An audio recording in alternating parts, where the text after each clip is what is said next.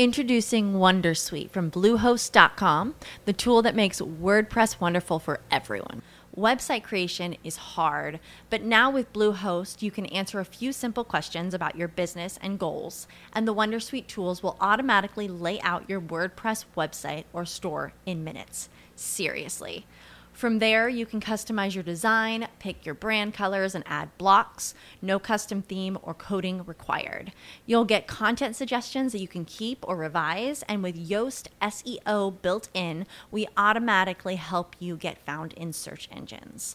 From step by step guidance to suggested plugins to an AI powered help bot. Our built in tools make WordPress wonderful for everyone. Maybe that's why Bluehost has been recommended by WordPress.org since 2005. Whether you're a beginner or a pro, you can join over 2 million Bluehost users. Go to bluehost.com slash Wondersuite. That's bluehost.com slash Wondersuite. Caffè 2.0 Internet dalla parte di chi lavora con Valentino Spataro.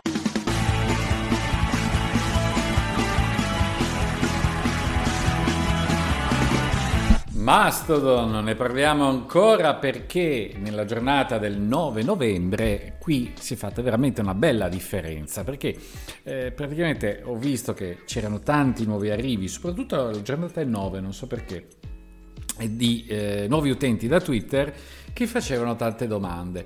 E eh, ho provato a seguire il filone, ho mandato un paio di risposte generali usando Mastoguida come hashtag e un altro utente mi ha detto guarda oltre a Mastoguida si sta usando soprattutto Masto Aiuto e allora ho cominciato a fare una decina di eh, tut che sono l'equivalente dei tweet su Twitter indicando guardate se volete fare questa cosa si fa così il risultato è questo eh, cioè il vantaggio o lo svantaggio è usare il nuovo sistema su Mastodon.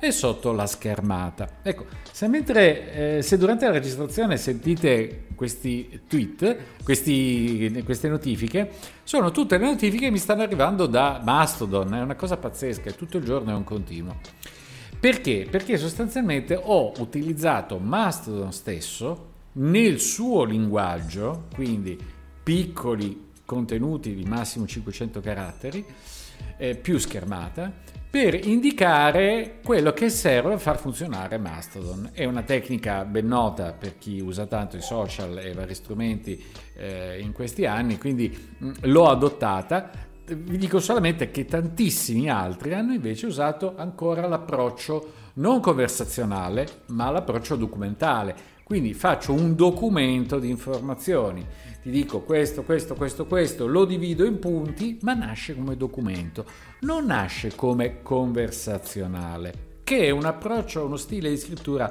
ben diverso e che richiede empatia sicuramente.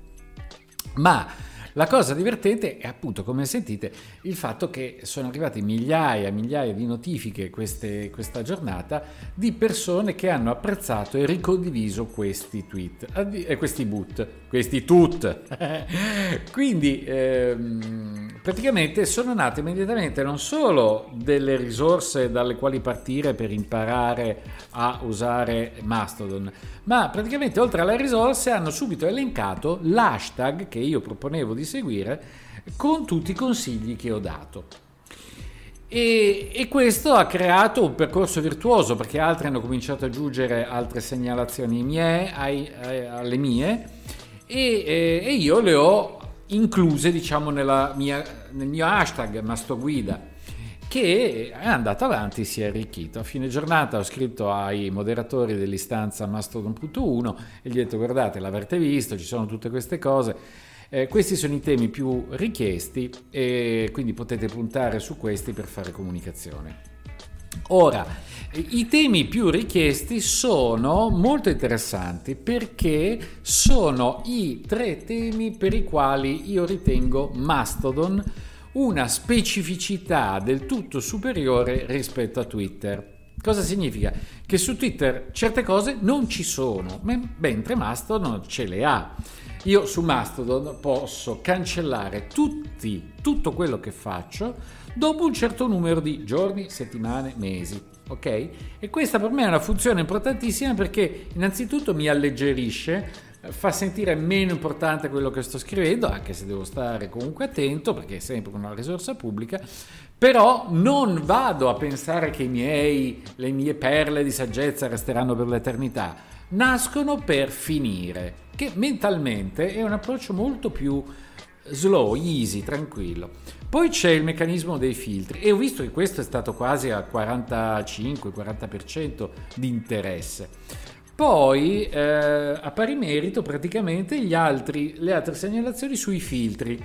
Io non voglio sentir parlare di certe persone, benissimo, ho messo i loro nomi nei filtri e quindi appena qualcuno, anche di quelli che io seguo, cita una di queste persone per nome, io non leggo il contenuto e la cosa mi rilassa incredibilmente perché vi assicuro ci sono delle persone online che non reggo, non sopporto e sì, anch'io.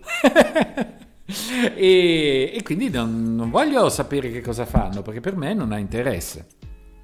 E eh, terza cosa, il crowdfunding, le istruzioni per eh, sapere come aiutare il server. Quindi sostanzialmente, ok, funziona così, così, così. E come fa a funzionare Maston? Grazie a noi perché aiutiamo a pagare le bollette. Come? E le tre indicazioni, PayPal, pay... ma insomma ci sono tre indicazioni, tra cui anche le cripto. E ehm, questo per dire cosa? Che come sempre ogni strumento che nasce è vero che magari prende il posto di un altro per alcune cose, ma non lo sostituisce completamente. Quindi Twitter per me resterà uno strumento d'uso perché ho delle amicizie che ci sono per tutto il mondo che non potrei ancora coltivare su Mastodon. Mentre su Mastodon ho una comunità molto più piccola dove si interagisce molto di più che su quelli su Twitter. Su Mastodon io seguirò una quindicina, ventina di persone, con loro interagisco continuamente, mentre su Twitter ne seguo più di, mille, eh, più di 1500, mi seguono, eh, non so se sono 1600, 1700, ma non, non serve, e, e però non, non partecipano allo stesso modo di quello che faccio io, molto meno di quello che si fa. Quindi, eh, signori, ecco, ricordiamoci che ogni strumento ha una sua caratteristica. È sciocco sempre pensare che si abbandona Twitter per continuare a usare Twitter, lo stesso stile, gli stessi tempi, gli stessi contenuti su Mastodon. Molti lo fanno appena arrivano su Mastodon, ma restano isolati perché nessuno li fila. Cioè la conversazione va avanti con altre eh, regole. Quindi ci sono tantissimi che stanno facendo delle affermazioni pesanti, eh, giusto per far arrabbiare le persone, eh, ma su Mastodon non funziona proprio. Cioè è un ambiente piccolo, quindi uno sa che li lascia lì parlare e si smontano e infatti si smontano subito tutti.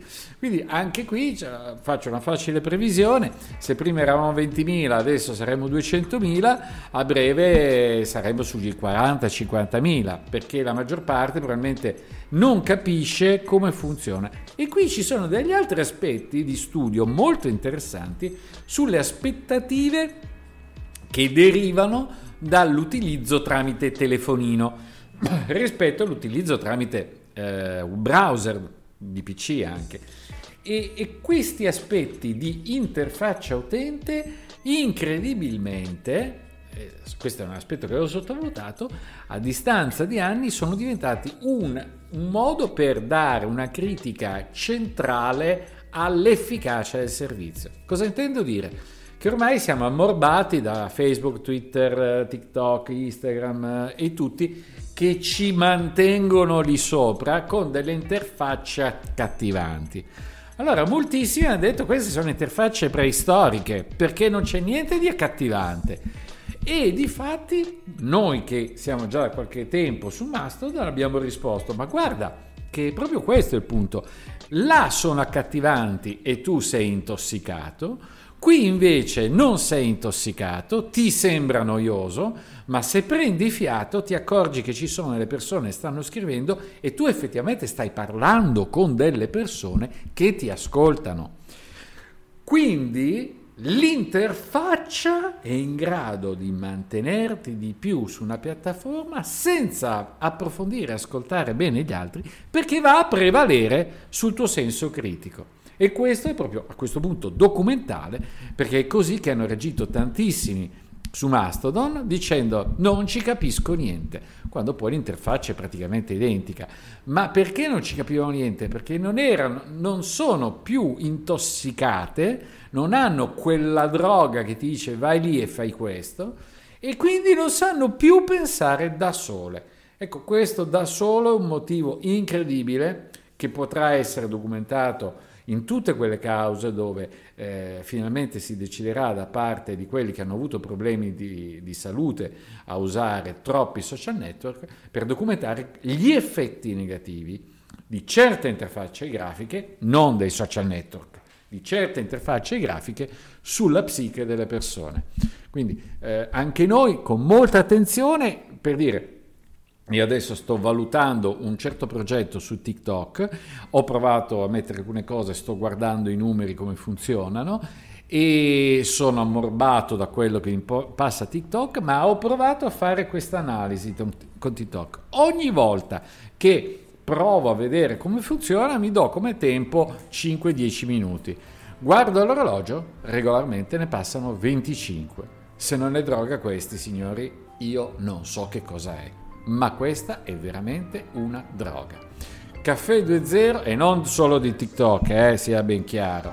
E oltretutto, ripetiamo, TikTok ha veramente dei meccanismi straordinari per tenerti lì e farti passare il tempo. Ma attenzione, l'intrattenimento deve avere un limite. Vabbè, Caffè 2.0, un caro saluto a tutti, alla prossima.